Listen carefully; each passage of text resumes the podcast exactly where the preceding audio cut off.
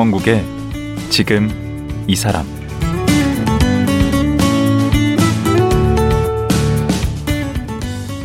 안녕하세요. 강원국입니다. 어제에 이어 창립 40주년을 맞은 사계절 출판사 강막실 대표와 말씀 나누겠습니다. 어제는 사계절 출판사의 지난 40년과 강막실 대표의 성장 과정에 대한 얘기를 들었고요. 오늘은 사계절 출판사가 어떻게 창립됐고 어떤 과정을 통해 성장했는지 그런 얘기를 나눠보도록 하겠습니다. 강막실 대표 만나봅니다.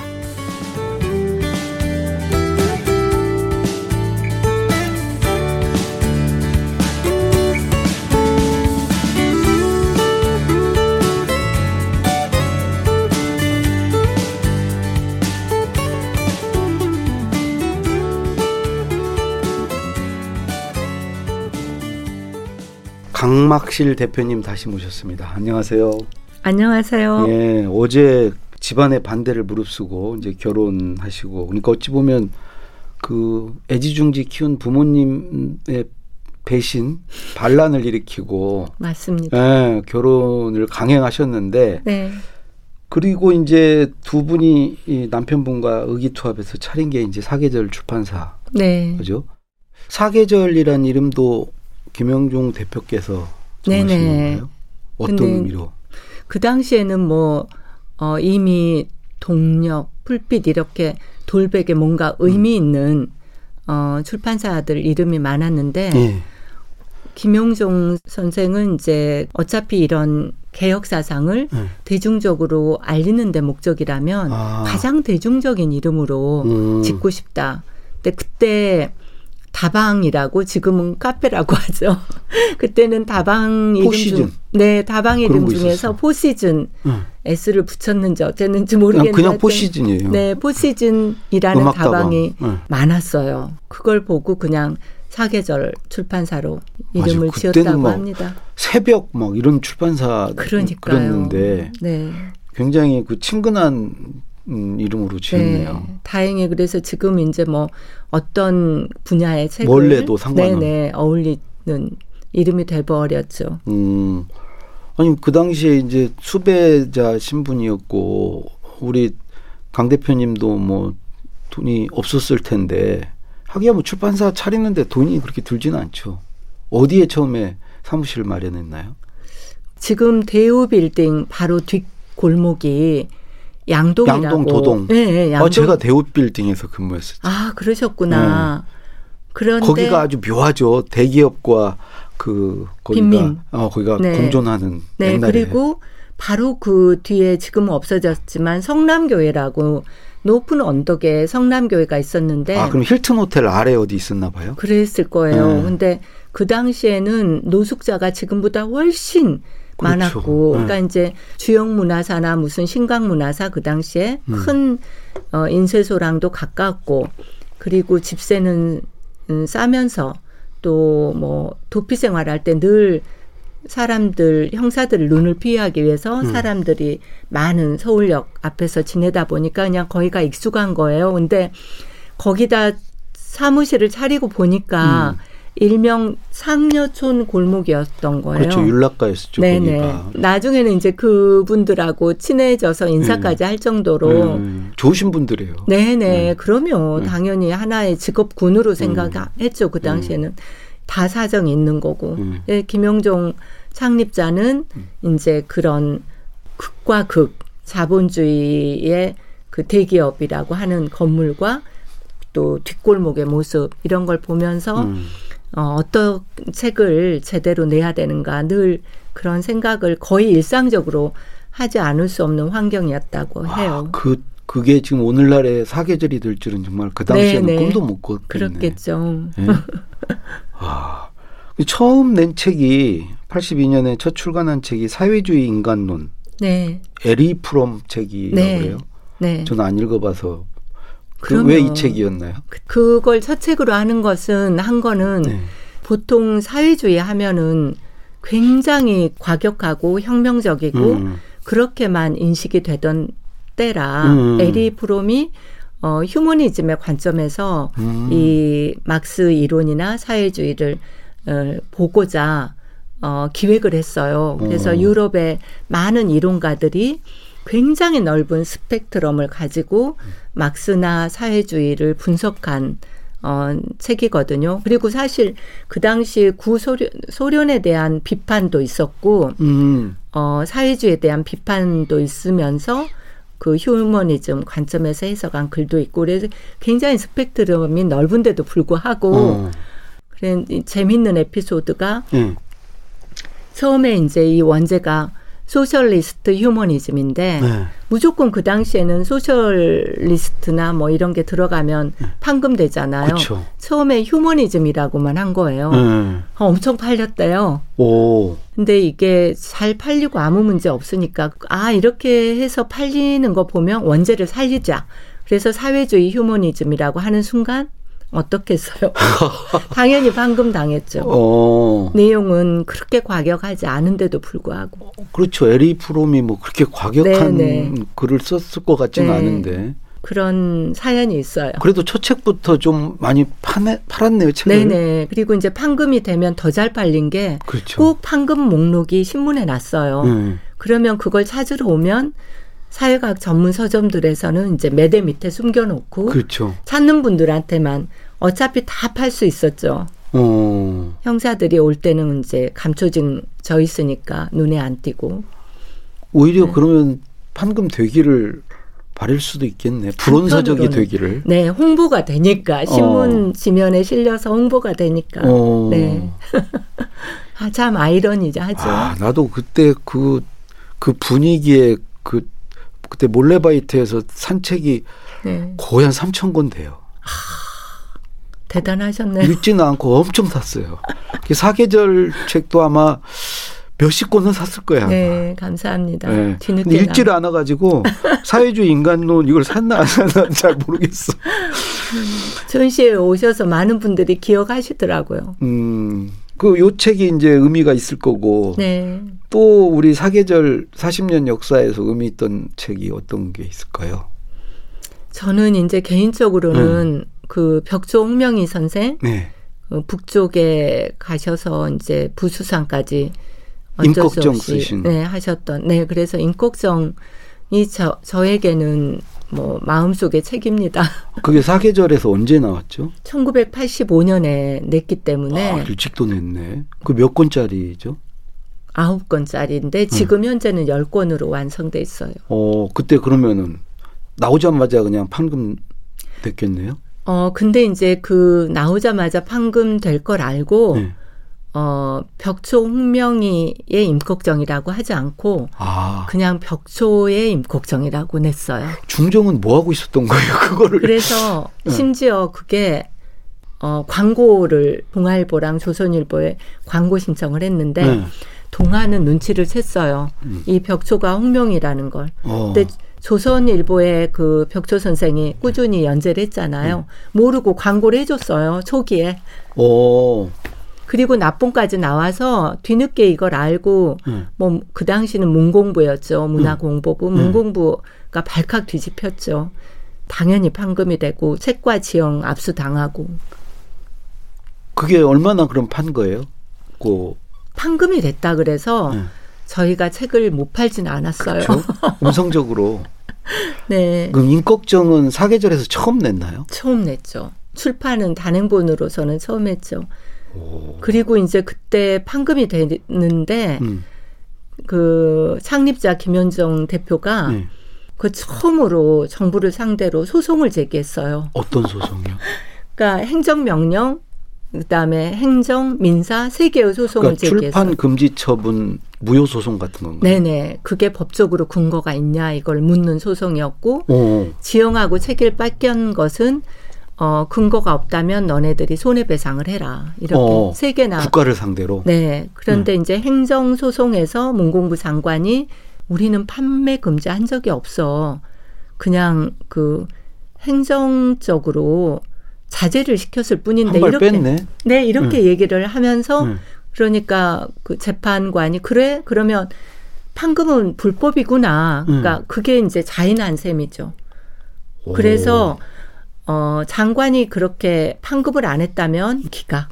하지만 민사소송에 와서는 판금은 불법이기 때문에 손해배상은 해줘라. 그 손해배상 얼마를 받으신 거예요? 그 당시 저희가 8천 얼마를 요구했는데 4,300을 받았어요. 와 그때면은 네. 꽤큰 돈인데. 그래서 2천만 원은 이제 그 변호사님을 드렸고 너무 고생하신 변호사님을 드렸고 2,300은 거기다 이제 출판사에서 더 보태서 그 TV 의 광고 제작도 직접 했고 아니나 다를까 어, 이 작품의 작품성에만 네. 대중들이 몰입을 해줬고 음. 열광해줬고 음. 결국 이제 SBS 인격적 맞아요 드라마, 드라마, 했었어요. 네, 그 그정 누구 그 정응채 씨 네. 그 사람이 예, 주인공. 탤런트 정웅채 씨가 이제 인격정을 했고 그래서 드라마까지 견인해내는 오 그런 효과를 냈죠. 책은 그럼 몇 선을 찍은 거예요? 그 당시에 그, 어, 10만 질 정도가 팔렸어요. 10만 질. 네, 아홉 권짜리 90년대만. 10만 질. 네, 그게 90만 부, 100만 부네. 네, 거의. 100만 부 가까이. 아까 그러면 그렇게 그 판금을 그렇게 해서 이렇게 무효화시킨 게 처음인가요? 처음이에요. 와 그래요? 네, 그 재판 이후로 월북 작가의 판매 금지가 풀렸어요. 공, 공개적, 아, 큰일 공식적으로. 그러던 시절이 있었네. 네, 그렇게 해서 사회과학 책을 쭉 내시다가 네, 우리 강 대표님이 이제 95년에 이제 대표가 되시면서 네. 94년에 네, 94년. 4년에 대표가 되시면서 좀 그 방향을 좀 바꾸신 것 같아요. 방향을 바꾼 거는 이제 창립자 김용정 선생이 이미 아 그래요? 어, 그 사회과학 책이 내리막길을 걸으면서 네. 어, 아주 어린 아이부터 또 청소년의 교과서나 뭐 그 당시 아이들이 읽는 책을 다 분석하고 예. 이런 과정을 거치면서 그 당시에는 교과서가 굉장히 세뇌 작업을 하기 위한 내용이 많고 역사 왜곡이 심했거든요. 네. 그렇기 때문에 교과서 와는 다르게 진실을 알리는 네. 뭐 교실박 시리즈 음. 이런 것도 이미 기획을 했고 또 역사신문이라는 그 장기 기획물도 맞아요. 역사 신, 했어요. 신문 판형 비슷하게 이렇게 해서 네네네. 낸책 있죠. 네, 그렇게 다 틀을 잡아놓고 음. 저한테 물려줬기 때문에 생활사 박물관 시리즈는 이제 누가 하신 거예요? 제가 대표되고 아 이게 제대로 한 거지. 네, 생활사 박물관. 네 이건 돈 되게 많이 들었겠던데. 거의 한 권이 그 당시에 아파트 한 채값. 그러니까 거기에 그림이라든가 이런 거 고증하고 뭐 이렇게 하는 게 보통 일이 아니겠던데. 네, 그림 한 장이 뭐 논문 한 편과 맞먹을 정도로 중요했죠. 오. 그 당시를 다 고증을 거친 다음에 그려야 하니까. 그래도 이것도 성공했죠. 그러면. 이것도 처음에 예, 많이 힘들었는데 이제 첫 권이 둘째 권을 만들 수 있는 재생산 구조를 만들어주고 또 1, 2권이 3권을 이러면서 이제 뭐 굉장히 힘을 받아서 완간할 수 있었죠. 지금 몇 권이죠, 그게? 전체?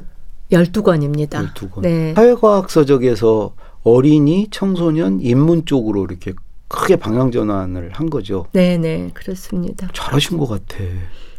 감사합니다. 아니 어린이 책들은 불황이 거의 없던데.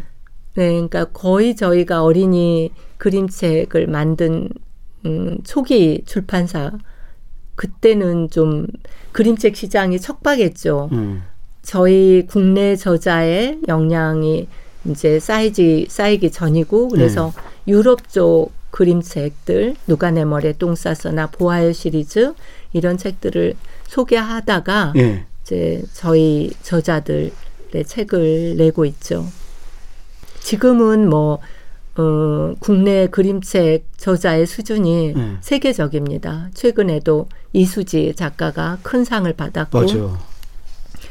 많은 분들이 뭐 상을 받고 한국 작가들이 그런 그림책 상을 휩쓸고 있을 정도로 그 사계절에 또 역할을 하셨네. 네 사계절은 이파라판 야무야무의 이지은 선생님도 큰 상을 작년에 받으셨죠.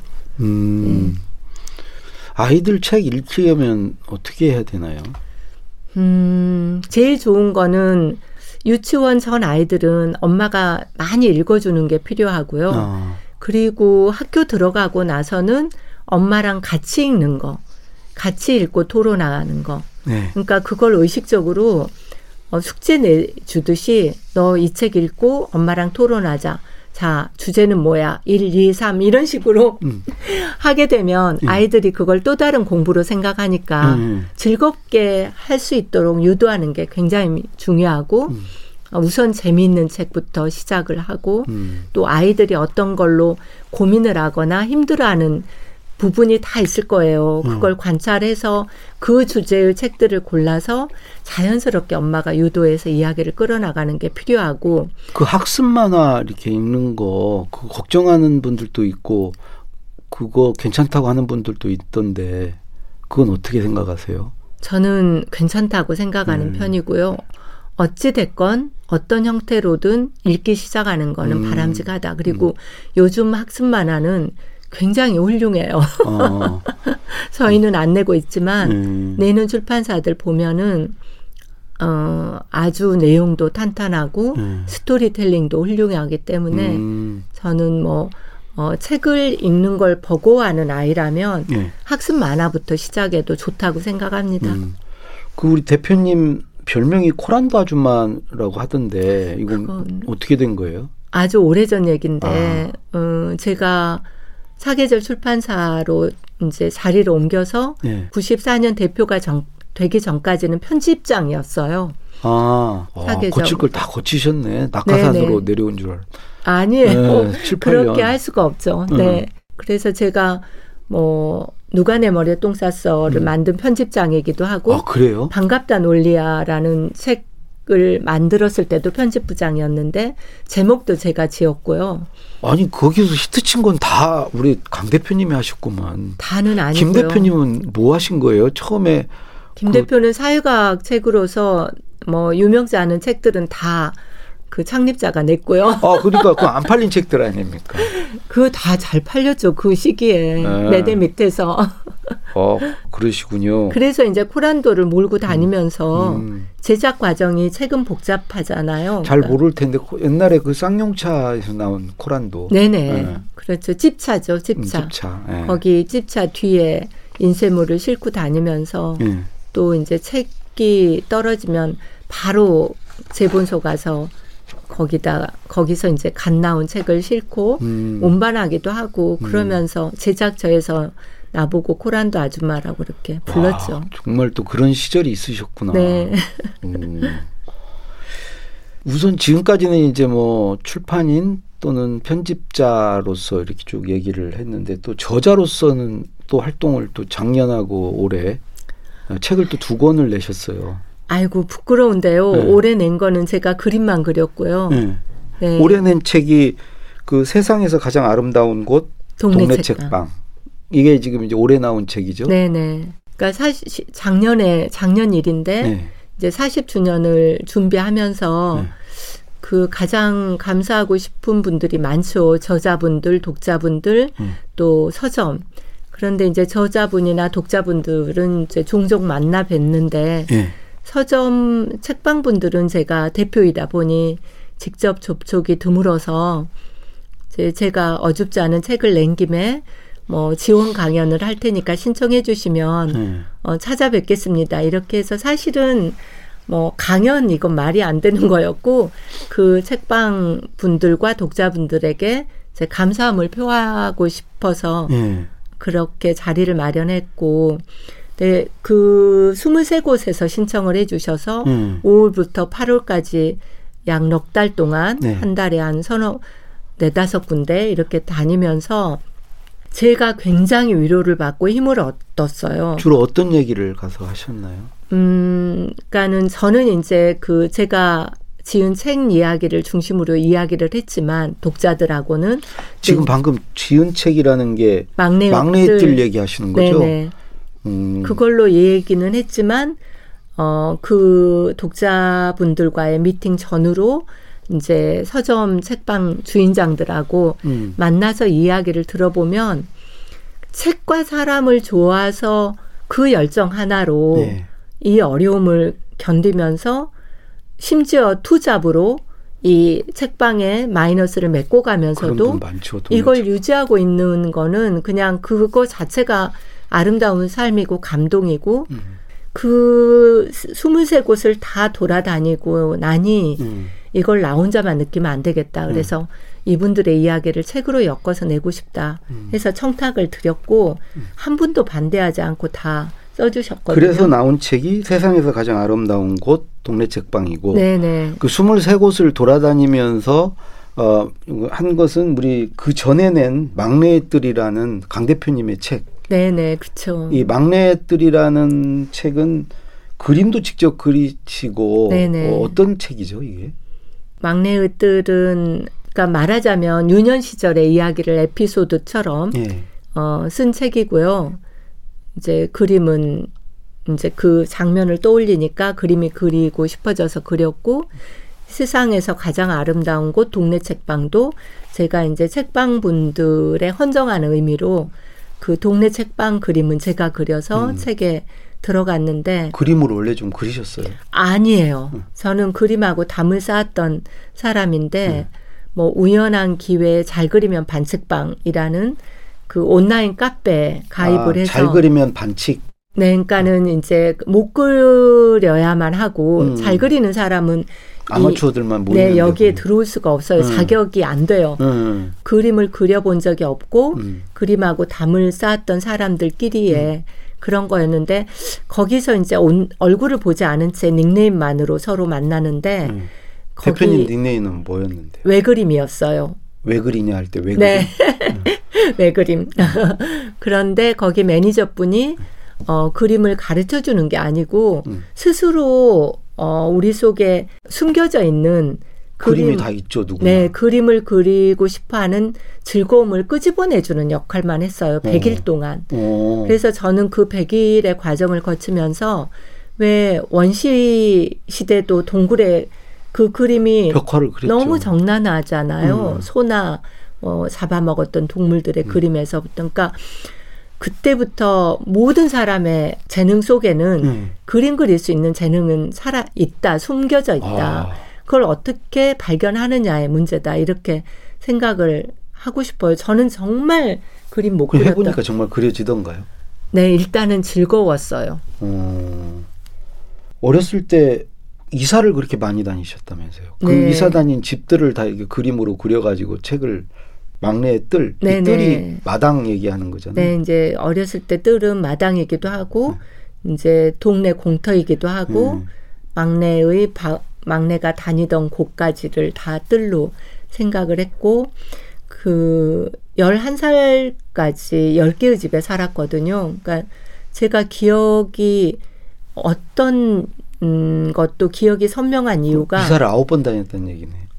그러셨어요? 음. 아니 열개 집에서 사셨다면서요? 열한 어 네네 10개의 집은 그 저도 초등학교 다녔- 때 이사를 세 번 다녔어요. 우리 때는 그렇게 이사를 학구 위반이라고 그래가지고 네. 어디 학교를 그 동네 학교를 가야 되니까 이사를 많이 다녔죠. 네네. 음. 그래서 이제 그 공간이 다 다르다 보니까 네. 어, 기억이 생생히 났고 저는 기억은 시간이 아니고 공간이다. 공간이 음. 기억을 어, 불러낸다 이런 생각을 하고 있어요. 그래서 그 집집마다 살았던 이야기를 에피소드를 어린 시절의 에피소드를 음. 아 그림을 그려보니까 그 생각이 나요. 그 네, 기억들이. 그 집의 평면도를 그리니까 네. 그 평면도 구석구석에서 일어 있었던 일들이 너무 선명하게 기억나더라고요. 와, 그거 한번 해봐야. 되겠네. 해보세요. 네. 네. 직접 세 개의 집에 사셨다면 네. 평면도를 그려보는 거예요. 평면도는 생각나요. 네. 집의 구조를 그려보시는 거예요. 음. 그러노라면 음. 거기서 있었던 일들이 스멀스멀 기어 나와요. 어 그걸 또 글로 쓰셨구나. 네네. 그래서 그림과 글로 만든 책이 이제 막내의 뜰. 네. 음. 그래서 그 막내의 뜰을 책을 가지고 동네 서점 23곳을 다니시면서 네. 이제 뭐, 뭐 강연은 그렇고 이제 어쨌든 네, 그 서점. 주인들 또 독자들과 만나신 네. 거죠. 그래서 그 만난 걸 가지고 또 쓴 책이 세상에서 가장 아름다운 곳.